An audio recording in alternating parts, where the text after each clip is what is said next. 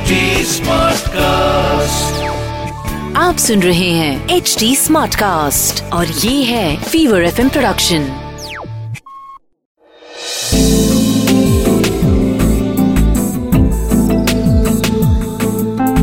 एक अधूरी कहानी।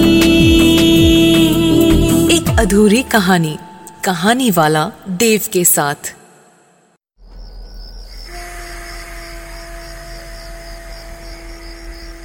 रात के करीब डेढ़ बज रहे थे। ट्रेन प्लेटफॉर्म पर रुकी। ब्रजेश और धीरज अपने अपने बस्ते लिए हुए ट्रेन से झटपट उतरे और अंगड़ाई लेके इधर उधर प्लेटफॉर्म पे देखने लगे कि कहीं एक चाय मिल जाए बस। लेकिन पूरा प्लेटफॉर्म खाली था। पूरे स्टेशन को घेरती हुई करीब 12 फुट ऊँची एक दीवार थी और गाड़ी जो प्लेटफॉर्म नंबर वन पे रुकी थी, उस प्लेटफॉर्म नंबर वन पर सिर्फ़ एक चाय की दुकान थी, वो भी बंद। टीसी ने थोड़ी देर पहले ही बातों बातों में बताया था कि अगला स्टेशन न्यू जलपाईगुड़ी है तो दोनों ही बिना बोर्ड देखे स्टेशन पर उतर गए। अब तो दार्जिलिंग कुछ ही घंटे दूर था, और सवेरा होते ही गाड़ी लेके निकल पड़ेंगे पहाड़ों पे। दरअसल ब्रजेश ने जब से कुछ ही दिन पहले first day, first show Aradhana देखी थी उसके सर पर राजेश खन्ना की तरह सड़क पर गाड़ी में बैठ के ट्रेन की ओर देखते हुए गाने का भूत सवार था। उसे पूरी उम्मीद थी कि उसकी वंदना भी उसे यहीं मिलेगी। अमीर बाप का बिगड़ायल बेटा ब्रजेश। ज़बरदस्ती अपने सीधे सादे दोस्त धीरज को भी अपने साथ ले आया था, क्योंकि धीरज गाड़ी बहुत अच्छी चलाता था, चाहे सड़क हो, पहाड़ हो, या दोनों में से कुछ भी ना हो। ब्रजेश और धीरज दोनों ने बस्ते उठाए और प्लेटफॉर्म से निकलने के लिए एग्जिट का दरवाज़ा ढूँढने लगे। लेकिन काफ़ी देर चलते रहने के बाद भी उन्हें कोई दरवाज़ा नहीं मिला। अजीब बात थी। स्टेशन है, प्लेटफॉर्म है, लेकिन यहाँ से निकलने का कोई दरवाज़ा क्यों नहीं है? खैर, कोई बात नहीं। हम प्लेटफॉर्म से उतर के पटरी पार करके निकल जाएँगे। यही सोच के ब्रजेश और धीरज चल पड़े प्लेटफॉर्म की आखिरी छोर की ओर। लेकिन करीब दस मिनट तक चलने के बाद भी प्लेटफॉर्म का अंत नहीं दिख रहा था। धीरज बोला, यार, हम लोग शायद गलत जा रहे हैं। वापस उल्टी तरफ़ चलते हैं। ये शायद शंटिंग यार्ड में जाके लाइन खत्म हो जाएगी। वहाँ तो और ऊँची बाउंड्री होगी। निकल नहीं पाएँगे। ब्रजेश ने थोड़ा कुछ सोचा और फिर जवाब दिया हम्म ठीक है, वापस ही चलते हैं। प्यास भी लगी है, पानी पी लूँगा थोड़ा। और इतना कह के दोनों वापस पीछे पलटे। तो देखा कोई स्टेशन, कोई प्लेटफॉर्म, कुछ नहीं था। दूर दूर तक अंधेरा, सन्नाटा और झिंगुरों की आवाज़ थी सिर्फ़। और तभी पटरी पे खड़ी उनकी ट्रेन ने ज़ोर से हॉर्न बजाया। ट्रेन चल पड़ी थी और चलते ही अचानक बड़ी स्पीड पकड़ ली थी।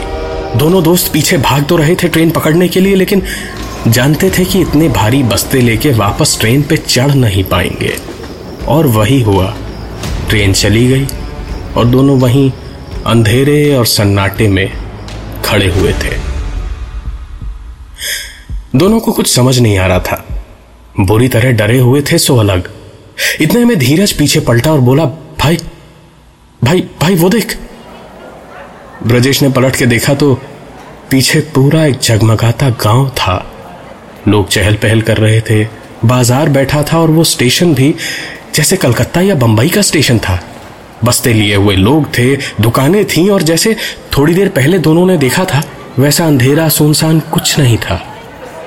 धीरज बोला, तुझे कहा था ना मैंने? सफ़र पे जा रहे हैं। इतनी ज़्यादा मत पी, लेकिन खुद भी पी और मुझे भी पिलाई। दिमाग खराब कर डाला। अब चल दोनों ने जल्दी जल्दी अपने कदम उस ओर बढ़ाने शुरू किए और वहाँ पहुँचे तो कहीं जाके सांस में सांस आई। वहाँ अभी भी दुकान वही एक चाय की ही थी, पर रोशनी बहुत थी, लोग बहुत थे। अपने बस्ते रखकर दोनों दोस्तों ने नल से पानी पिया और फिर चाय की दुकान की ओर चले। लेकिन जैसे जैसे वो दुकान के पास पहुँचते जा रहे थे, पूरे स्टेशन पे खड़े इतने सारे लोग, सब के सब एक एक करके उन दोनों की ओर घूम के ठिठक के रुक जा रहे थे और उन दोनों को बिना पलक झपकाए एक टक घूरे जा रहे थे। दोनों घबराए और सबकी ओर देखते देखते धीमे कदमों से अपने डर का घूंट निगलते निगलते चाय की दुकान तक पहुँचे। तो दुकानदार की ओर देखे बिना ही हकलाता हुआ ब्रिजेश बोला ये ये ये, ये स्टेशन से बाहर निकलने का दरवाज़ा कहाँ है? कैसे जाए यहाँ से बाहर? दोनों दोस्तों की नज़रें सारे लोगों पे टिकी हुई थी।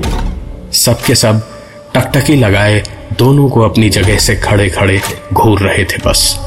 जैसे मूर्तियों में किसी ने आँख लगा दी हो। दोनों अपने माथे का पसीना पूछ ही रहे थे कि चाय वाले ने बताया, यहाँ से निकलने का कोई दरवाज़ा नहीं है। जैसे हमारी बदनामी से बचने का कोई रास्ता तुम दोनों ने नहीं छोड़ा था। बिल्कुल वैसे ही।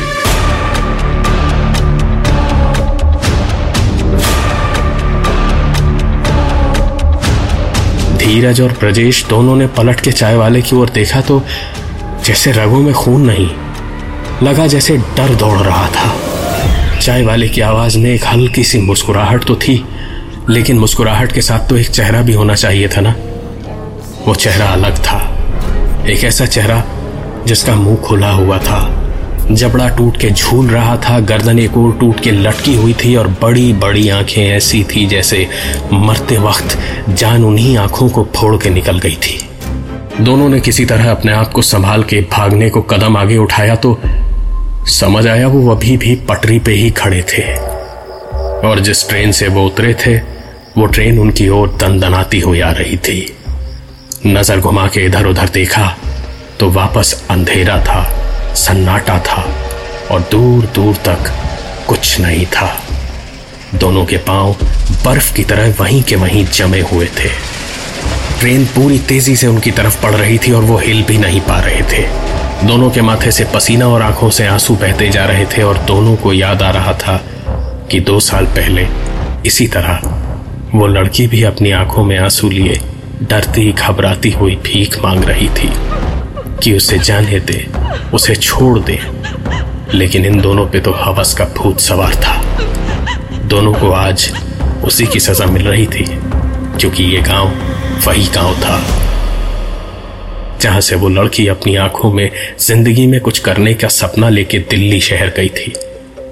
वो प्लेटफॉर्म पे चाय की दुकान उसी लड़की के बाप की थी और अपने गाँव की पहली इतनी होनहार लड़की होने की ऐसी सजा दी इन दोनों ने उसको कि पूरा गाँव बदनाम हुआ।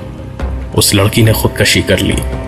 उसके माँ बाप को भी सड़क पे लोगों के ताने सुनने से बेहतर रास्ता मौत का लगा। और फिर कुछ ही दिनों में धीरे धीरे ऐसी बीमारी फैली कि या तो लोग गाँव छोड़ के चले गए या मर गए। और पूरे का पूरा गाँव दुनिया के नक्शे से मिट गया। और अब मिटने की बारी इन दोनों की थी।